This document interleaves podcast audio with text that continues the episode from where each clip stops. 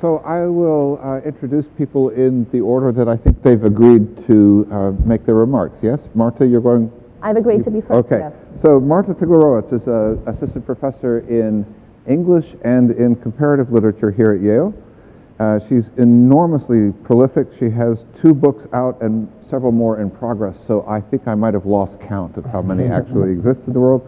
Uh, but uh, Flat Protagonists, A Theory of Novel Character, was published by Oxford in 2016, and Spaces of Feeling, Affects, and Awareness in Modernist Literature uh, is out from Cornell. She's also edited special issues on affect theory and on object emotions, and recently she's begun teaching a wide-ranging and innovative course on digital cultures. So I hope that that will be part of her role here today. John Durham Peters is the Maria Rosa Menocal Professor of English and of Film and Media Studies here at Yale, having formerly taught for many years at the University of Iowa in Communication Studies. From his long CV, I would like to mention primarily uh, Speaking into the Air, a history of the idea of communication, published in 1999. I recommend this book to everybody I, I can get a hold of. Uh, it's remarkable and indispensable for anyone interested in media and culture. Uh, and more recently, The Marvelous Clouds, Toward a Philosophy of Elemental Media, a remarkable and indispensable book for anyone interested in media, culture, the planet, our bodies, and just about everything else. Bill Brown is the Karla Scherer Distinguished Service Professor in American Culture, Deputy Provost for the Arts at the University of Chicago, where he has taught since 1989. He's also a co-editor of Critical Inquiry, and his special issue of Critical Inquiry in 2001 on the topic of things is, of course, what lies behind tonight's panel. Brown has had a lot to say about things, and thingummies and doohickeys, and all of the other constellated object uh, concepts that lie around our fascination with things. Uh, in addition to the 2001 special issue, there has been A Sense of Things, the object matter of American literature from Chicago in 2003, and Other Things from Chicago in 2015. These books are wide-ranging in the attitudes toward things they describe, a kind of longing for things as if they were the real, a frustration with things which only obtrude on our consciousness when they have broken down, a way of thinking through things as uh, condensations, as well as a dread that, as Emerson put it, things are in the saddle and ride mankind, which is a great example of someone using a thing, in this case a saddle, in order to think about everything except that thing. um, so, uh, Marta, I think you're uh, the first to respond to our prompts. Yes, I think I'm. Can everybody hear me in the back? Wonderful. Um, so, as Michael had suggested, I'm going to devote my five or ten minutes to discussing an example from my recent project, which is on digital media and their impact on our experience of the world. Um, and I'm going to pick an example of kind of how books, the most traditional books that are up here, and their persistence as things that are still printed and used as forms of expression can actually teach us something about how digital media with which they now coexist have been reshaping our experience of ourselves and our lives. Um, and the example I'm going to use to celebrate it, having come out just a couple of days ago, is Knausgaard's My Struggle, which finally, the sixth volume just appeared in English translation, which is great for me because I no longer have to rely on our Swedish department chair to tell me how it ended. um, so I think of Knausgaard's book as a very interesting aesthetic experiment, in part because within the medium and the genre of the printed novel, it tries to grapple with kind of questions that I think are very deeply contemporary and extend beyond his medium, and those are questions of kind of how do you exist and how do you write about yourself or perform an aesthetic act um, in the age of the wide accessibility of all kinds of personal information. So I'm not revealing too much, I think, if I say that in this last volume, one of the big plot points is somewhat narcissistically the publication of the first volume of Knausgaard's series, which causes Knausgaard's family to get extremely upset. In particular, one family member feels that he and his brother have been very disrespected. Um, and in response to this threat of a family feud and lawsuit, Knausgaard goes to the medical records of the hospital where his father died. The thing is about how his father actually did die. And he finds records that show that he did indeed die exactly on the date and exactly in the way that my struggle describes. Um, and you could have known that must be the, the case in real life because he did win the lawsuit that allowed the book to go forward. And to me, that is a really interesting case and a very rare case in Knausgaard's where he actually seems both as an author and as a narrator to be happy about the personal information existing in the world because most of the rest of the novel is in fact spent kind of in deep, constant anxiety about kind of how to produce what Barthes called the effect of the real in a world where anything at all, any detail at all, could be Googled. And in a world where it no longer seems like intimate details and moments of our lives are actually that difficult to store or look up, both about ourselves and about other people. Um, so in Barthes' essay on the effect of the real, the effet du réel, um, Barthes says that a novel makes, some, makes its environments seem more real to us by introducing into it objects that we don't expect to be there, by which we are surprised and that we don't have enough of a context to expect their presence. Um, and the psychological equivalent of that in the psychological novel is the weird personal intimate detail that people don't normally talk about. Like in Ulysses, famously, one of those details is Leopold Bloom's depiction of his defecation, which is not a topic of conversation. You're surprised to see it in a work of realism. Um, and Knausgaard's novel, by contrast, is obsessed not only with those details, but also with the impossibility of metonymy as a device. Kind of you can no longer use one object to designate a series of objects. Instead, when you want to say what bands you listen to as a child, you have to list all of them, because presumably somebody could figure out what they were from another source. And when you try to talk about what's in your fridge, similarly, you talk about everything um, and the urge of the novel is to kind of get to the bottom of a detail that couldn't be searchable, but then all of those details actually seem to be searchable and repeatable somewhere else. Um, and in that sense, in my essays, I talk about Knausgaard's novel more as an example of a novel of data management than a novel of memory. Because unlike Proust, to whom he's been compared, Knausgaard has remarkably little anxiety about, kind of, will I remember this little detail? Instead, the anxiety is how many more people remember this detail and how will it come back to me? Um, and in that regard, the fact that it's called My Struggle and references Hitler's Mein Kampf is a, is a big um, kind of point of interest to the novel, in part because that is one of the very few cultural sources he expects people might not have read.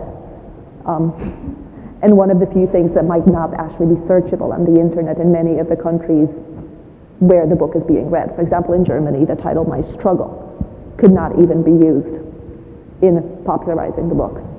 Um, so I, I use this example to say a lot of people, when they think about digital media, they think of the internet as the place where we need to go to study them. And they also think of the novel as a kind of anachronistic genre that people might still write in, but that kind of responds to a different kind of reality and maybe indeed preserves it. Um, and part of what I try to argue, in part relying on thing theory, is to think about how our relationship even to physical objects such as novels changes fundamentally depending on what kind of information they repeat, how precious they are within a larger circumference of data, um, and also in what aspects of them end up being surprising to us or seeming like the thing that the novel is now made for. Um, so with that, I will pause, and I'd be happy to go back to that example in the Q&A. So I see people standing, I see empty seats. Can people next to an empty seat raise their hand? Would this be a nice little thing so everybody can sit down? Thank you. Okay. There, there's a chair up here that probably just has my swag sitting on it. If someone could just move it under the chair, that would be Great. one more seat. Good. Thank you. Um, I love the cavernous sound in this space. Um, I'm a bibliophilic media theorist and historian, not a historian of the book. so I'm not qualified to talk about development in the field.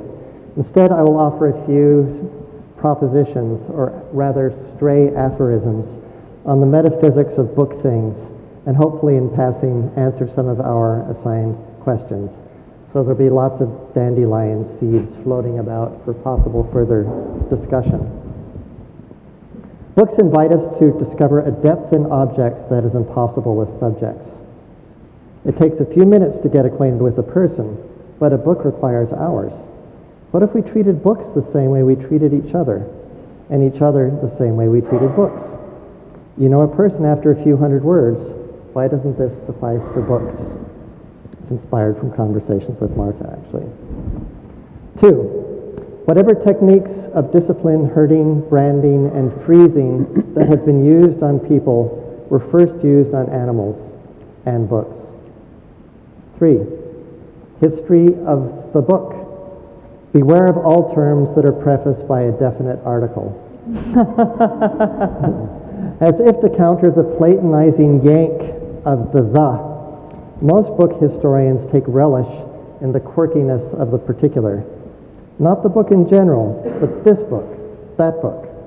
Not the disembodied text, but the binding, that cover image, this font, this trace of a teardrop. That's what we all want to find. That dog earring perhaps marking a word in the text. Four, Georg Cantor, the mathematician, defined a set as a multitude considered as, as a one. A multitude considered as a one. Five, the moving thing about Walter Benjamin's unpacked library is that he takes shelter in the idiosyncrasies and singularity of the individual copies of his book collection.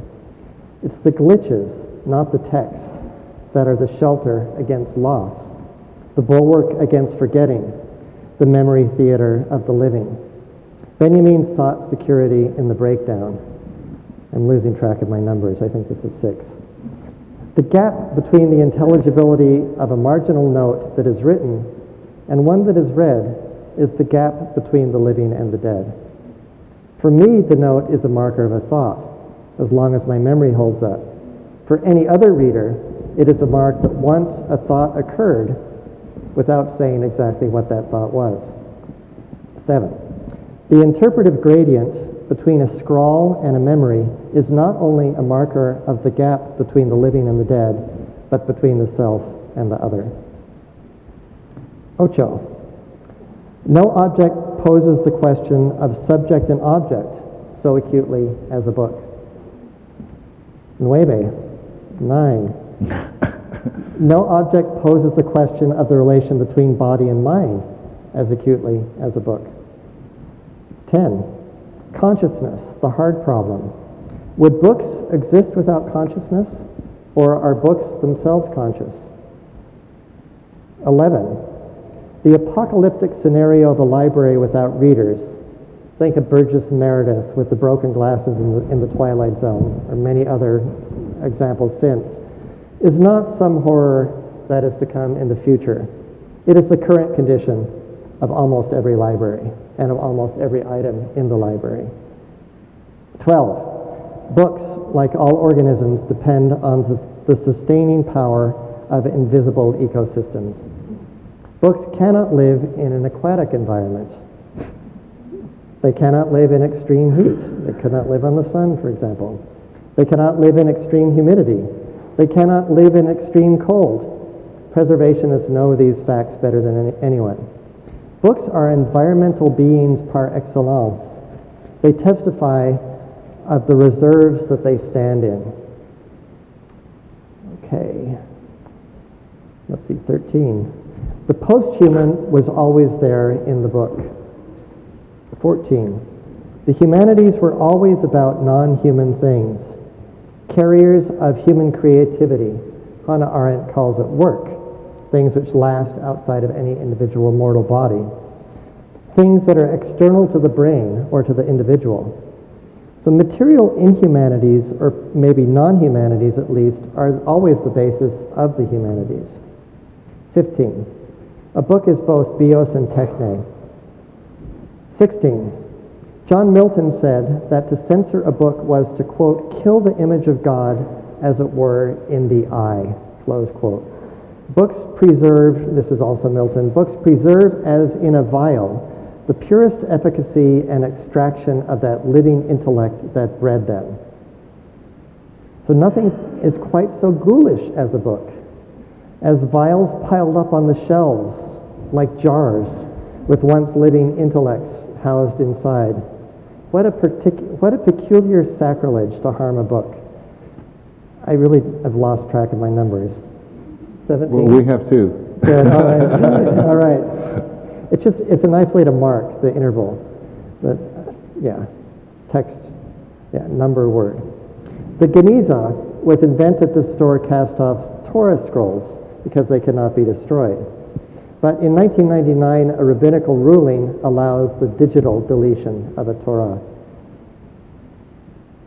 The end of the Gospel of John posits a Geniza of books that would fill the whole world.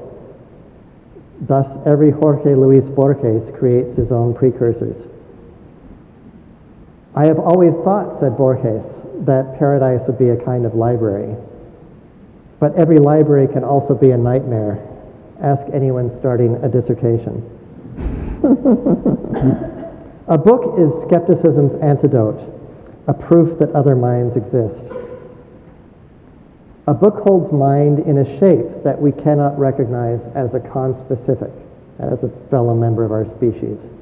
You can hold a book, you can kiss it, you can take it to bed, but it does not share the same bodily form as you do. The Latin word for thing is res, R-E-S. In the accusative singular, it is rem, R-E-M, the ancestor of the modern word, of the modern French word rien, which means nothing. The ancestor of the modern French word for thing, chose, is causa, meaning affair. These matters have been gone over in detail by our, our distinguished guest, um, among others.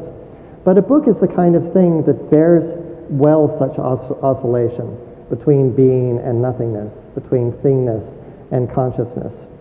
A book is a material thing with a history. It is also an ineffable something or no thing that enables consciousness or the vanishing of consciousness. Finally, Marshall McLuhan, famous for having announced and also performed the demise of the book in the Gutenberg Galaxy from 1962. It's a very hard book to read. Um, was an incessant reader of James Joyce's Finnegan's Wake. UNESCO recently designated his library as an archive of the world's memory, and last Friday was a celebration of this fact in Toronto. I was, I was present there. Um, McLuhan claimed that media theory was applied Joyce. His first copy of five which he owned is heavily annotated, and I was able to look at this uh, last Thursday. It begins with a quote, rather Harold Innis-like, on rivers in, in uh, McLuhan's scrawl, spidery pencilly scrawl in the dust, dust jacket, in which he says that rivers are the infrastructures of civilization and also of Canadian history. Then he begins at once with a punning uh, commentary on the opening word of, of the wake, river run.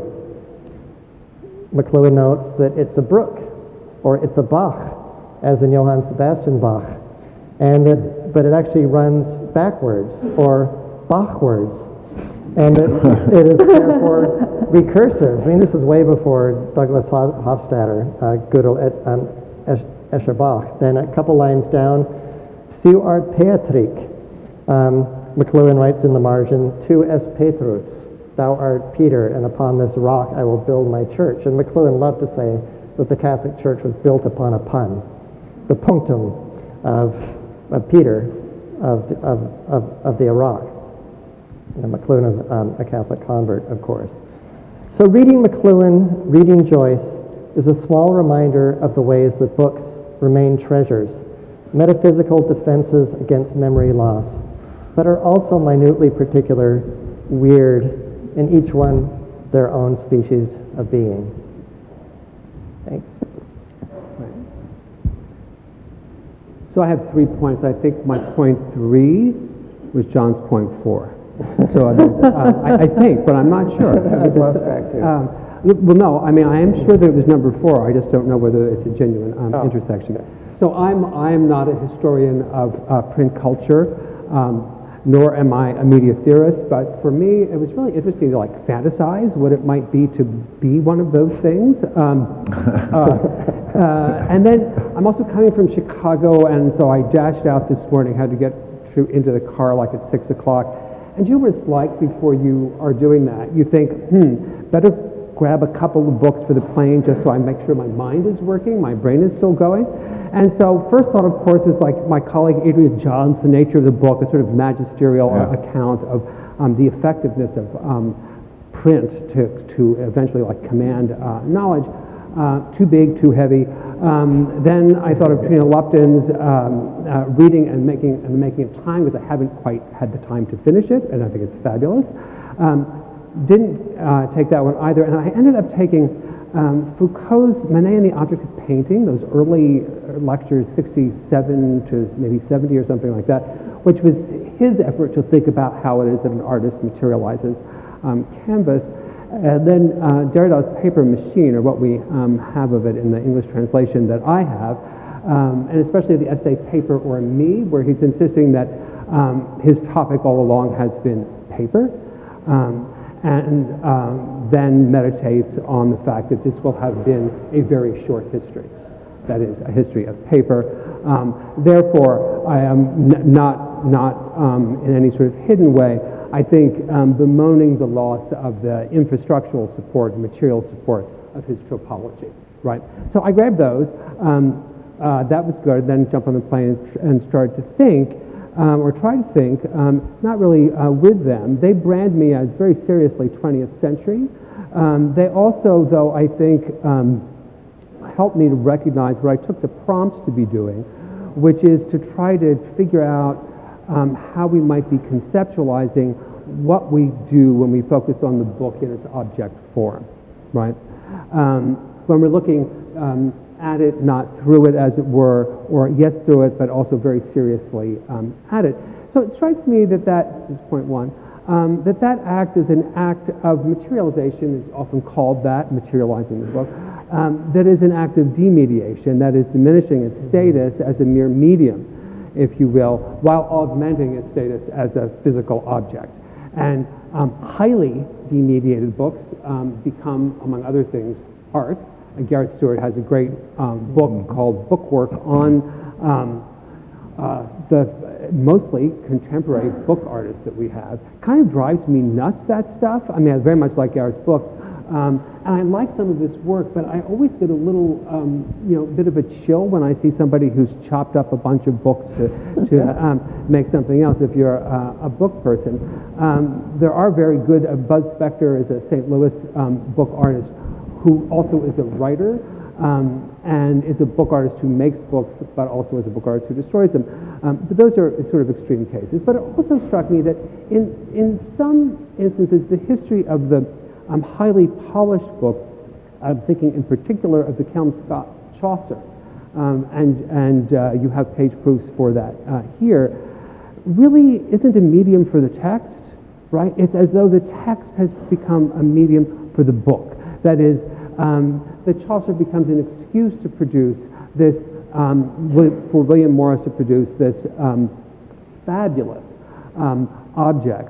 Um, every page is a fabulous object with this um, uh, Burne Jones um, illustrations as well. And I have to say, too, that if I want to read, um, you know, The Wife of Bath's Tale, that is not the edition I'm going to, right? It's, it's genuinely very difficult to read. Um, it's as though unconsciously the opacity of it made it clear um, that this is um, part of what happens um, when we're attending to something as an object, um, that it, that it, uh, that it uh, diminishes itself as a medium. That was point one. But then it also strikes me that if we're doing a certain kind of um, book history, or the little bit uh, that I do every now and again, um, what we're doing is um, asking a book to be a, a different kind of medium. We're remediating, um, not in a typical sense, um, a medium through which we uh, seek other experiences, um, other histories about book production, uh, or about um, you know the the culture of reading, about aesthetics, something like that. In that sense, it does, is serving as a medium. When this is happening, it strikes me that there, that one thing can often inhabits a kind of phenomenological approach, subject object, also aesthetic, um, or uh, like an ecological approach, where you're really thinking um, about production, circulation, reception, um, about the sort of um, uh, public spheres that, that Michael talks about. Um, and I think uh, there, there can be extremes. That my favorite extreme right now is a book that's not out yet. I don't know when it will be out. It's uh, another colleague of mine, Eric Slauter's um, book, which will be called um, Walden's Carbon Footprint. Um, and it's a magnificent idea, and he's been working on it for a very long time. He's an obsessive compulsive historian, the way I am not.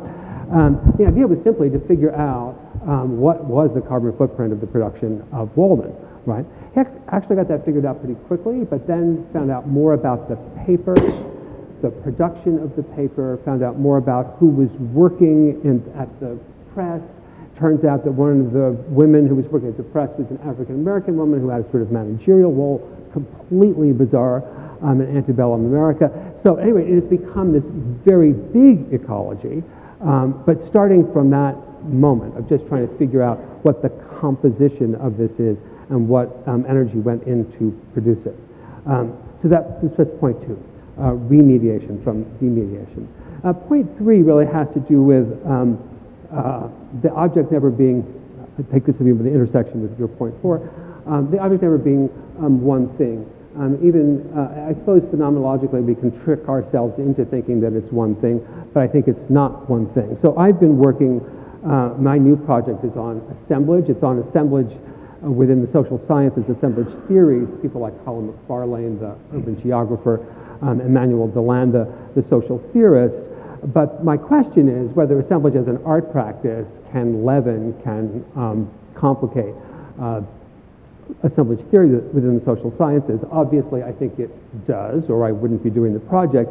My example from literature is um, Burroughs doing the cut up, fold in uh, work that he did to produce his so called cut up uh, trilogy. Um, and what I want to say about um, Burroughs' novels, in particular The Ticket That Exploded Now, is what Shklovsky said of Sterne's Tristram Shandy, which is that it's the most typical novel in the world. Um, typical insofar as, from my point of view, um, Burroughs is cut up and folded in novels where he is literally cutting up pages, putting them back together, cutting up pages, putting them back together, and then, um, and then typing again and, and typing again until he ends up with something that he's going to call a novel. Um, what strikes me that that dramatizes is the um, assemblage mode of existence of all novels. Um, and the point here being that whereas Bakhtin, um, I think very convincingly describes the novel as heteroglossic, is made up of many voices, and whereas somebody like Paul Hunter, when it comes to the English novel, has talked about it as a genre, um, but it's a composite of other genre, is that it's also important to think of the book as, of course, a composite of many materials. Um, so paper, yes, but then also the materials that went into the paper, and then the paper gathered into signatures and, and stitched, et cetera, et cetera. So um, that, that final point is just to try to, even if one is looking at it as a discrete, a, a book as a discrete object, um, phenomenologically rather than ecologically, um, to recognize that it, a book at that moment is not one thing, uh, but many things. Okay, that's great. I, thank you for those. Um, I believe we want to take questions from the audience a second, but I, I can't help just noting that that cut-up technique Burroughs got from Brion Gysin. Oh, yeah. Who's- In Paris, 1959, at the Yes. Hotel. who's, who's famous for one other composite, which is the hash fudge recipe in the Alice B. Toklas cookbook. She, she got it from him too. So apparently he just gives composites to other people. Right. Well, and of course, part of the complication for the, my argument about the novel is that Burroughs is also doing this with audio tape, and he's doing it with film. Yeah. He's not just doing it with words on paper. Right, right. There's questions, yes. A bit of a maybe uh, a naive question, but um, you mentioned um, unexpected and surprising things to do with this object, something object, and um, I was just thinking um, there's kind of a question related to illustrating um, what do you think about impossible objects in, uh, in books? And I'm thinking, um, you already mentioned Walters, uh, um, right, the idea of Walters, the one point uh, where everything happens simultaneously, but also um, a by H. Lovecraft, Color of Space, Meteor hits Earth, and these the color not somehow. Um, and I was um, you would um, agree that maybe literature is a privileged space where things that are unrelatable can somehow come to be, and why uh, that is? Why you think that's like this? That's a great story, by the way. Yeah. Everyone should read that. Um, yeah, I certainly think that that is the case, although um, I wouldn't at this moment in history want to privilege, say, the novel over film as far as giving us, as far as disclosing the impossible. Um, but what I think is really important there is the degree to which we move from the real, let's say, the book in our hand, um, to the surreal, you know, like instantly, right? And so certainly for me, when it comes to thing theory or thinking that there's a difference between an object and a thing, um, that if you just happen to be like studying literature, that becomes very clear very quickly, right? That that um, a, a book, um, if there's anything inside the book, um, is always in excess of its object form, right? In excess, precisely the way you're talking about it. That you you open if you're starting to read, you can be um, elsewhere in time and place and, and imagining the impossible. Yeah, kind of building on that, your examples also made me think of another book, um, Machado de Assis's Epitaph of the Small Winner, um, which is a book written as a posthumous memoir, so a memoir written from behind the grave. Um, and it's a really funny book to read in part because as you get lost in the narrative, kind of not only do you forget that the author is dead, you also realize how weird it is that most books you read are actually voices of dead people. Um, and part of the book is also an extended joke on this problem of consciousness that John was also raising. The fact that it's in fact no less absurd to have a dead author. What was the book again? Um, Epitaph of a Small Winner, uh, Machado de Assis. Um, Is, is your implication that, that language outside of literature is sort of compelled to be sensible, and that literature is the shelter that allows it unintelligibility to flourish?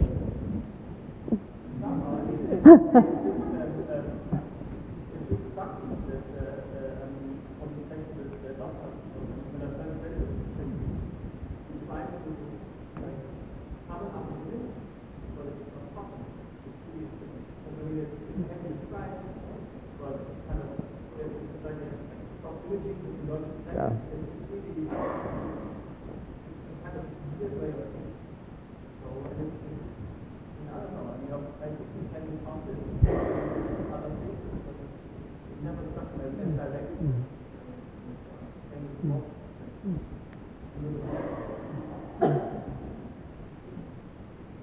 Well, I, oh, okay, yes, in the back.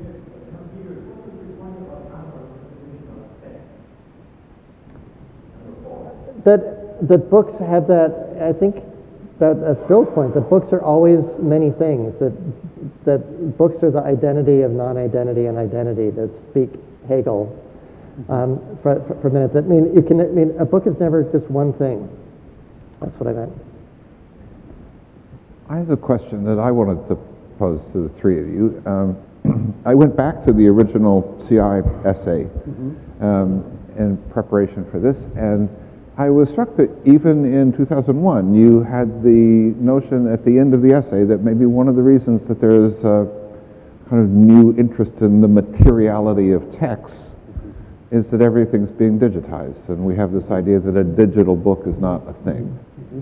Um, and of course, that has exploded since you wrote that essay.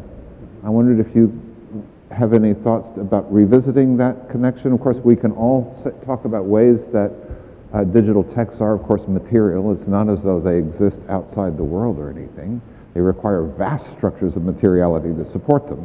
So the uh, the kind of rallying cry of material text, you know, the name of the of the series that Peter Stallybrass and Margreta de Grazia run at Penn, which is from the inspiration of history of book programs like this. doesn't really get traction on the question of whether digital books are or are not material, but it does help explain why we're so interested in that question. And uh, you know, Marta's been teaching a lot on this topic as well, so I thought I might invite all three of you to, Yeah, Marta, to why talk a little start? bit about this. Yeah. Is that me? Oh, It's my phone. Exciting. are we good? That was, that was exciting. Yeah. Well, I do think it also reminds me Thank when you. Bill was talking. Um, it's also a well-known phenomenon in the shift from manuscript to print. That the, that shift produced in the 16th century a series of exceptionally illuminated, beautiful manuscripts, which was kind of the last. It's as if people discovered that illuminations were so awesome. You could actually just have a book of illuminations, no longer subordinated to um, the writing that was next to them, which is kind of like the Chaucer book um, you were describing. Um, and that is also, I think I tend to be skeptical of arguments, as you were suggesting, that divide up the material in the book and the digital strictly.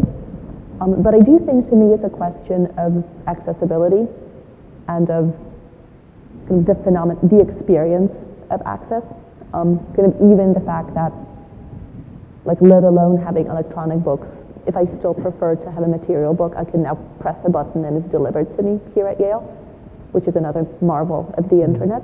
Um, to me, the question is less in terms of the screen versus the page, as it is about what the shape and the scope and the network surrounding the book is in relation to them um, which I, to me also resembles the shift from manuscript to print much more, because that shift was much more about accessibility and comparison than it was about um, the process of reading in and of itself. Okay, to speak Hegel again, Minerva's owl takes flight in the gathering dusk. Yes. Right? It's always as a form is in its twilight that it's able to kind of flourish Yeah. and, and, and blossom in interesting ways. On the other hand, I mean, I, the, the prophecy that digits are going to destroy books is totally absurd because, mm-hmm. for example, Google is completely based on a bibliometric model. Yeah. And, and you know, the ear- early designs for Google were based upon library structures. The page rank, which is kind of the, like the Coca-Cola reci- recipe of early uh, Google searches, is completely based upon how the sort of intertextual structures that books have, have to each other. So the old, whether it's, it's the Torah or it's, um, you know, the Galileo model that the book is the universe, is, is clearly um, alive and well and flourishing in all kinds of ways. And so it's kind of absurd to think that Yeah. So when you Yeah, say yeah. book, you, or you don't mean book between covers. You mean book as, book as it has were, genre. repository of everything. Uh-huh. Yeah. Turn it and turn it again for everything is in it, right? I mean, you could say that of Google, we can say that of the Right. Torah. Right, Yeah. right. Um, because I'm not, you know, because I'm, I'm uh, actually think that we, you know, we are that books, the sort of thing that most of us have in our backpacks, Codices. codices. Yeah. I think if the codices, you know, are disappearing and will continue to disappear, I don't think they'll disappear altogether. Um, I have a partner who reads on an iPad, and it gives me enormous pleasure every time she's doing this in bed, and it hits her in the face because she's just gone to sleep. um, and because I, I cannot read that way. Um, and um, I mean, I think it's just fascinating right now that, that all the stats tell us that you know, more people are reading more than they ever have, right? But while that's happening, um, you know, God knows the university presses, but not just the university presses, um, are crying because there aren't. I mean, they're they're doing fine in the digital sphere, um, but that's the sphere they're doing fine in, and uh, it's um, it's you know to me it's just very um, visceral and personal. I still actually do, you know, I like that. I mean, I like the way that bindings are so clearly meant to have you hold them, right? Um, and and somebody like Buzz Spector, I had a um, I organized a conference on binding uh, last year in the spring, um, and Buzz Spector, who does design books, also chops them up, but does design them, said, "Oh yes," and he just and he spent so much time talking about um, his ideas about the relationship between the binding and and the hand, um, and the cupped hand and things like that. So I think that's still where I am with books. So that's not really an answer to your question, but I do feel as though um, I was right in 2001, and I think that my that the assemblage project for me really begins by saying we live in a cut and paste era. We're actually all assemblage artists all the time. We cut and paste, you know, uh, perpetually, perpetually, perpetually. We retweet, um, um, and that I actually think that assemblage art, contemporary assemblage art, but not just contemporary. Although almost no one is actually cutting or pasting Exactly. anything. Yeah. That's right, exactly. We're cutting and pasting, cutting and Yeah. pasting, right. Um, and it's also the case that whatever we're doing, the idea is to render it seamless, or typically the idea Yeah. is to render it seamless. If you're taking your really great concluding sentence and deciding it has to be your opening sentence of your essay, um, you don't, you know, you, you Don't don't, let somebody show. to see that. Yeah, Yeah. that's right. Um, so, um, and I, I feel as though that's part of what um, the proliferation of assemblage art um, at our contemporary moment in the art world is, is really wrestling with. It's like, how can we, how can we cut and paste? It's actually, we'll cut and paste and show the scene. Mm-hmm. Yes.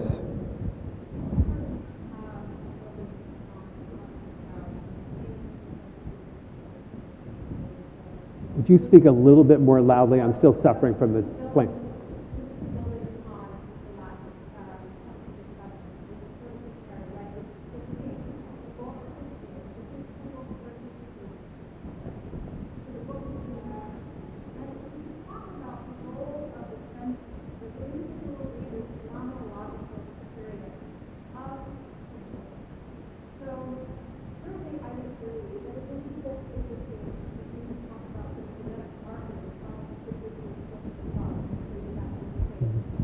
Um, but if you think a reader is not right, that's pretty back around the reader. You're not really thinking about how that gets people to the message. Um, and you read a novel or a long book or read how to teach the reading. The book as that being experienced by the reader, um, now, what's the role of the senses? It's something that's so important to me. It is the senses.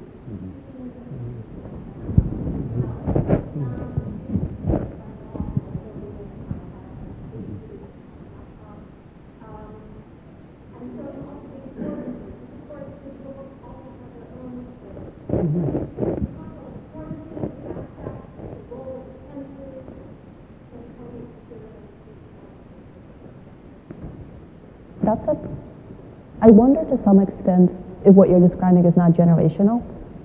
Um, and I include myself in the generation that also loves books, but then I see my students.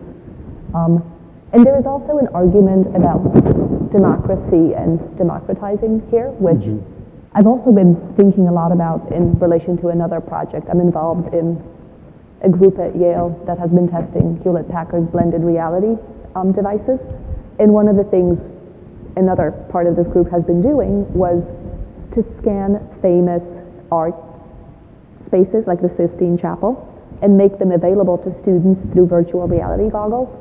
So instead of having to spend thousands of dollars to go like all the way to see it, you can just put it on and kind of walk around the room, bump into things. Um, but experience is grandeur a little bit better than you might just on a two-dimensional reproduction. And that is something I actually feel very torn about because on the one hand, I think there is so much about the senses and authenticity and about valuing that experience that I think is very precious. That to me also relates to the experience of getting to own a book. It's going to be easier for me to think with. But then I think kind of very pragmatically, um, if digital books mean more people are going to get to read more things and access them more easily, um, even the way that most of the global South in the former Soviet world accesses academic books via torrent, um, they're accessed via PDFs because those paper books that we prize are not. I mean, even our graduate students can buy them. Like people Buy them. can't buy. um, people in kind of Siberia really can't even order them on Amazon. Um, so that to me is another interesting question of access and to what extent kind of those are media compromises that will soon seem outdated for kind of broader political reasons. Well, I'm really interested in your question about the senses. bec- I, I think back to this essay uh, by Walter Benjamin, who I, who I mentioned. It's a really lovely essay. Many of you will, will know it about. He's unpacking his library, and he's such a fetishist You, know, you you can see he's breathing. He's he's just it's just like this whole trip through memory lane to kind of think what um, what each book means. And and Benjamin, as a Marxist, is should be nervous about fetishism, but it's clear that in this zone there's a kind of legitimate fetishism, which which is fine, and which I think that book history, as a rule, sort of legitimates fetishism of certain kinds. And um, for me, the question is less the senses than it is the vestibular system, or it's, or it's the spine. Because the problem for me in reading is how can I put my, my back in a position that is not hurting? Hmm. Um, and I think that's the problem that a lot of us deal with. And I, I think the sort of physicality, I mean, hmm. your, your hmm. partner's mm-hmm. i- iPad hitting, hitting her on, on the nose is a kind of interesting, because you can fall asleep with a book Right. Easily. I mean, it's happened to all of us in here. It just sits there kind of nicely. It's, it's not only designed for the hand, but for the nose. Right, right, right. Excellent point, excellent point, excellent point. Um, Yeah, I mean, I really, I mean, I, I want to underscore what Marta said. I, you know, I was teaching in Moscow for a couple of weeks, a couple of summers ago, and I just couldn't believe the kind of access they had to the material I wanted them to read. You know, Yeah. really, really great. On the one hand, on the other hand, I was thinking, oh, but that's not what it really is. You know, that, that's, that the text outside of what is to me its familiar object form isn't quite the same thing. Um, and so I just think that that's a reality we live with. But then I also think, of, like, you know, Faulkner wanted The Sound and the Fury to be printed in, in multicolor. He wanted different sections to be in different colors and was really trying to insist that that be the only way it get printed. And, you know, finally somebody said, well, that's fine, we- we'll print five of them, you know? um, so all of us have experienced that novel not the way it was supposed to be, um, but the way it is, which is still, you know, a, a rich experience. Um, but no, but I'm, yeah, but I, um, I, yeah, I, but, th- but in fact, though, that Oddly enough, that would be very cheap to do in a digital edition. yeah, exactly, Yeah. exactly. Uh, Right, Yeah. right, right. Um, but I, I think at that moment, too, it's important to recognize that, um, and this is certainly also part of book history, that so many books appear in so many different editions, they're serialized, we move from triple deckers to single thing, and, and, you know, you have to imagine somebody saying to you, oh, well, if you didn't read that in its serial form, if you just read it in a codex, you haven't really experienced the book. Know, you don't know what it's like because you were not waiting, you know, there for a week or a month for the next section. So I think that's just, um, I just think that's part of the uh, relations that, that we are, going to have when it comes to new mediation. There was a hand in the back row, and then Catherine. Yeah.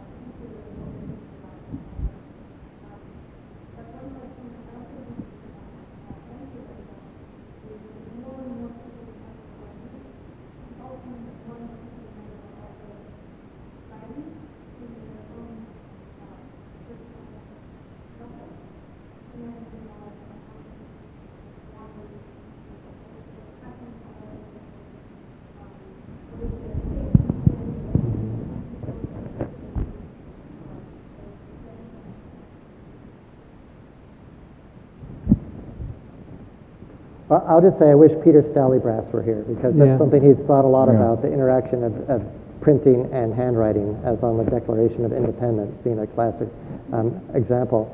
I think it was a 2006 in which the ratio of voice to text on, on uh, telephony irre- irrevocably shifted. And so, I mean, people are, I mean, I don't know if you want to think of those as notebooks, but the sort of activity of writing has exploded in so many different forms. We're all commonplacing in weird kind of ways. Mm-hmm.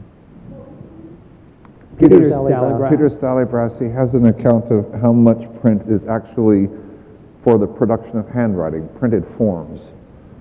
Mm-hmm. Catherine.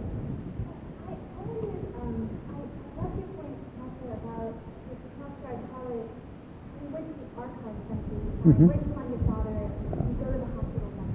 I, I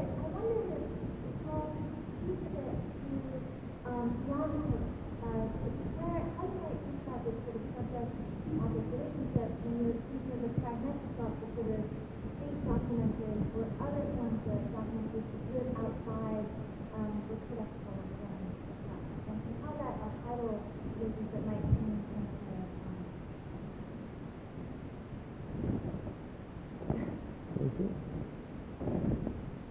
um, well, I, I was spending some time at the New York Public Library in the Burroughs Archive there, which is great. Um, and uh, is that what you mean? So what, what, how does, I'm not quite sure where your question is coming from, Catherine. that when you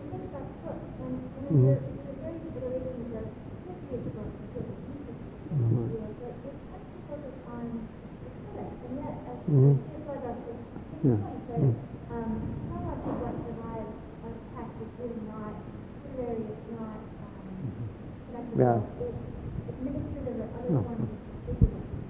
and that it's. It's placemats for restaurants. Yes. Yeah. Like, in a memoir for one iteration, Mhm. or son, as you were saying, that beautiful note of the Marginalia efficiency in past, uh, encounter with past subject. But, you know, the, the real, like the, the real piece of that will be, and I, I think that, you know, in, Yeah. uh, problematic will be in archive technology because these other, which is important, and these other largely criticized and shaped teachings of these other more formal ethics of life. And I just wonder if you have something to say about the, the real subject in this encounter with codex or even the real subject of the sound in this more uh, fragmented archival form of which the subject after something like that really helps break the little control. I can just share, share two anecdotes. One thing I, I learned in Canada last week is that um, McLuhan's papers are in the Fisher Library at the University of Toronto, which is this fabulous building. It's like this building, but inside out. All, all the books are um, around the side. So his, his libraries at the Fisher Library, his papers are in Ottawa, in the Canadian Archive.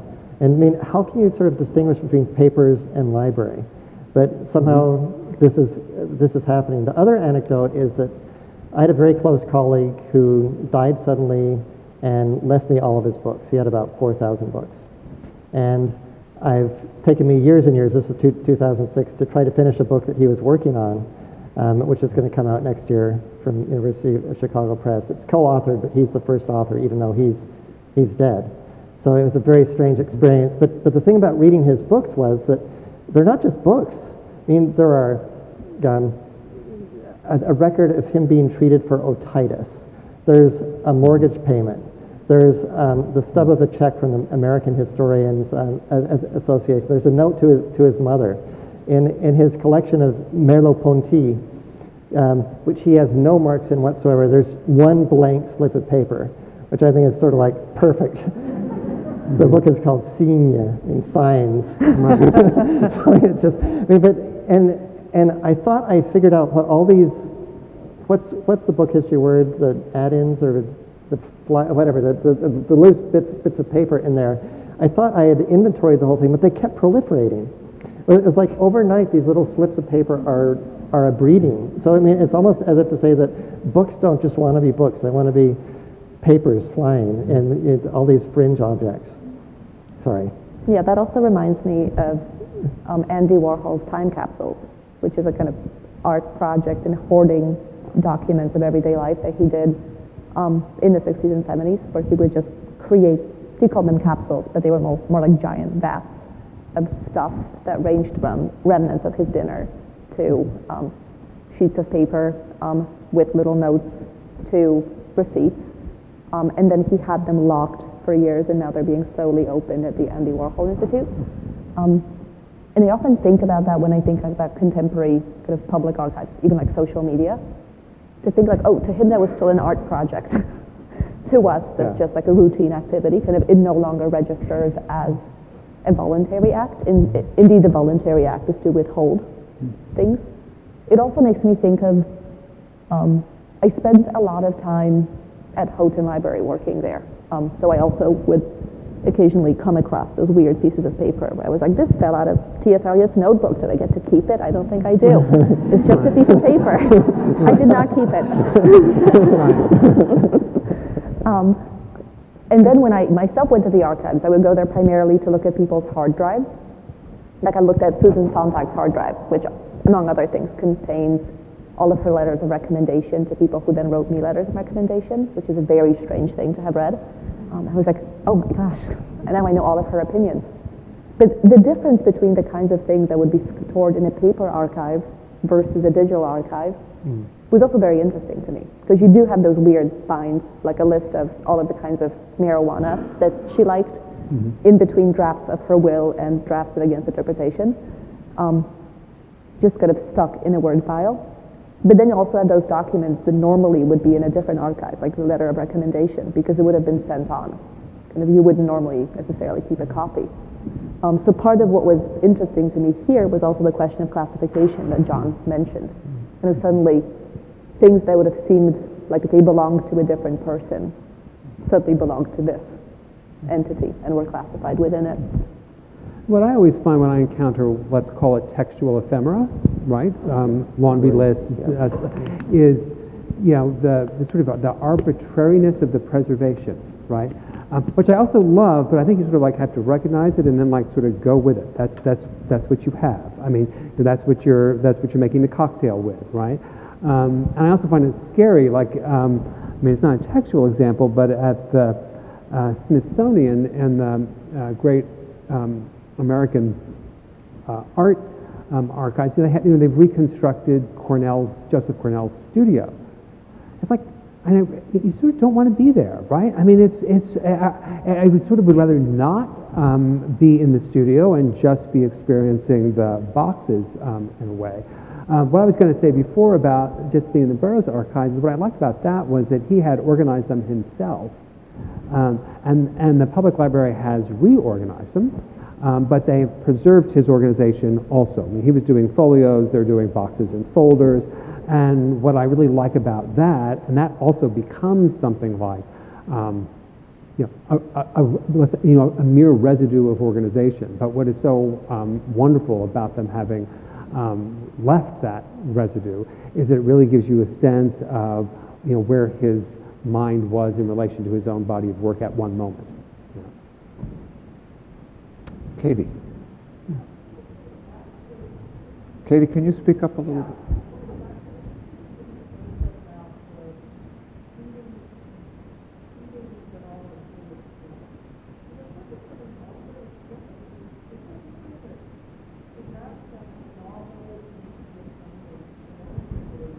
Yeah.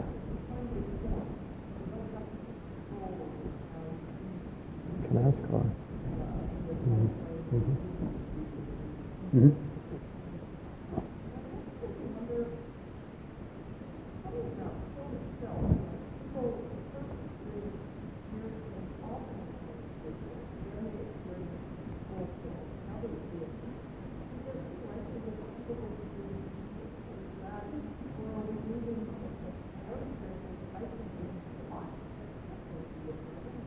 That's so you, Katie.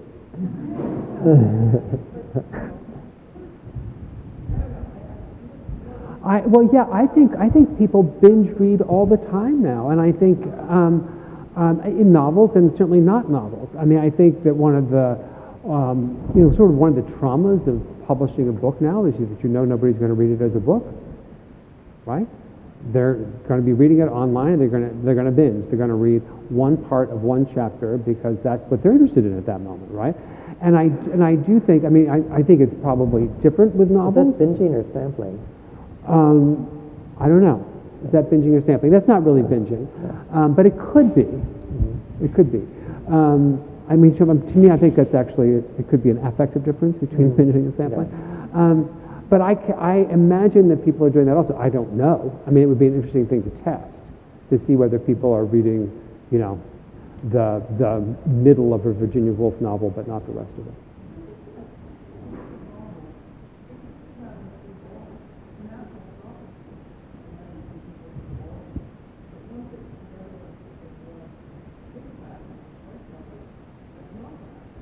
Yeah.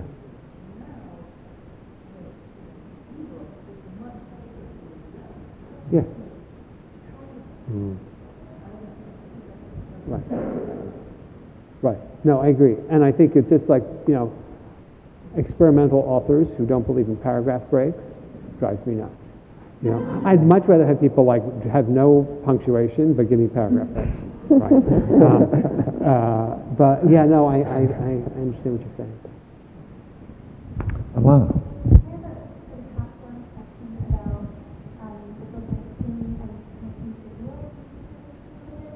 Because I just finished reading the New York Times article about Kavanaugh's uh, appointment process. and, um, and in this case, the book is going to say something about the exclusive character, about the person that uh, himself not tell. So like, Mark Lewis about the author, where he was possibly deceived anyway, and sometimes like, when you have a living author and the theme of the book is that this has some sort of aspect to the real, but it's not something to tell. I guess I'm, I'm thinking about that. No, that's a fascinating point. It was also, people commented a lot about, like, what kind of teenager keeps a calendar book which you list all of your parties and appointments? That in itself is a sign of deep mental trouble.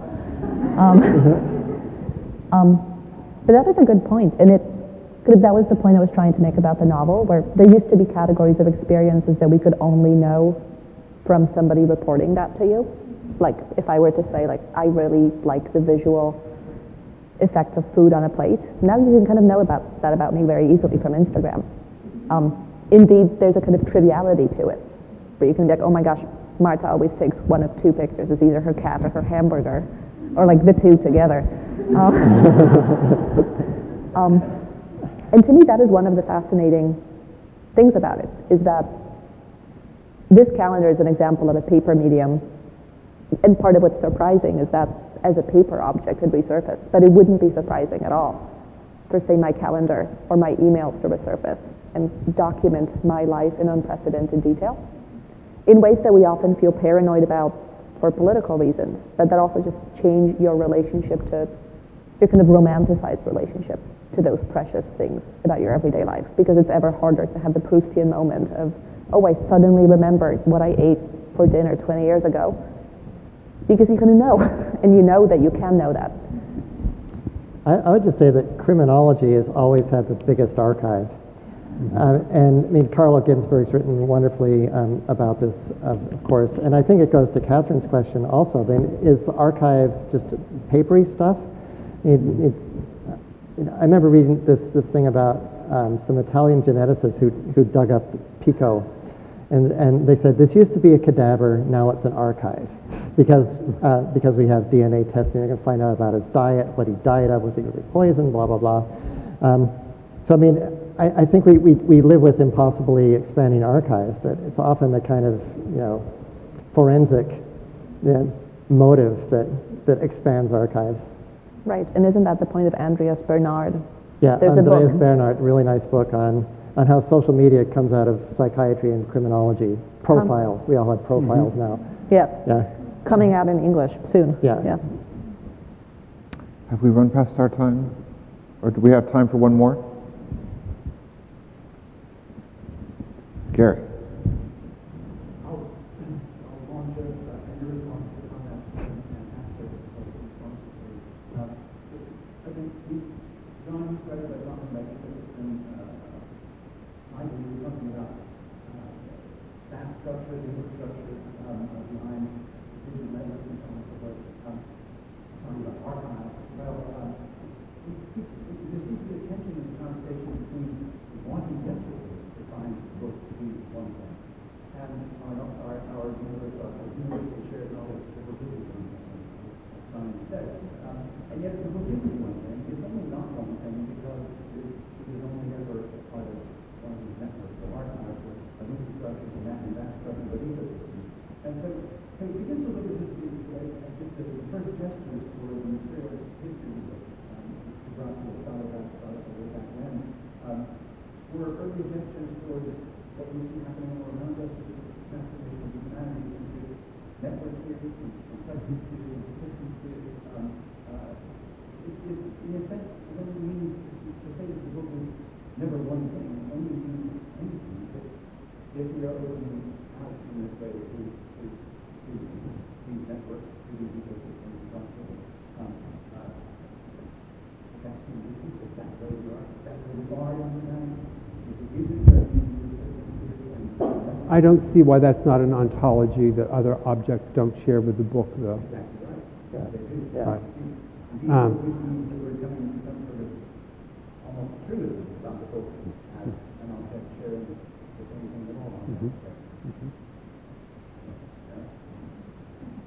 Amen. Right. I, mean, I, mean, I I really think, amen. I mean, we recognize this about ourselves, that we depend upon oxygen on certain kinds of lack of, you know, atmospheric carbon and that we're in big trouble. And so, I mean, that kind of thinking should extend from humans to the humanities. But I also think to name something a network, or in my terms, it would always be an assemblage, and there are also people now who are working on the assemblage brain, right? Um, uh, you know, isn't, isn't to flatten everything into all being one thing, right? I mean, it, it is to make a certain generalizing ontological claim, but it's not, it's certainly not a generalizing phenomenological claim. Yep, I agree with that. We're still going to die. Okay. Yeah, we're still Yeah. gonna die. Phenomenology ends, yeah. But, but as multiplicities, doesn't. as, it, Yeah. Well, that chorus of amen seems like a good place to sing. Thank you.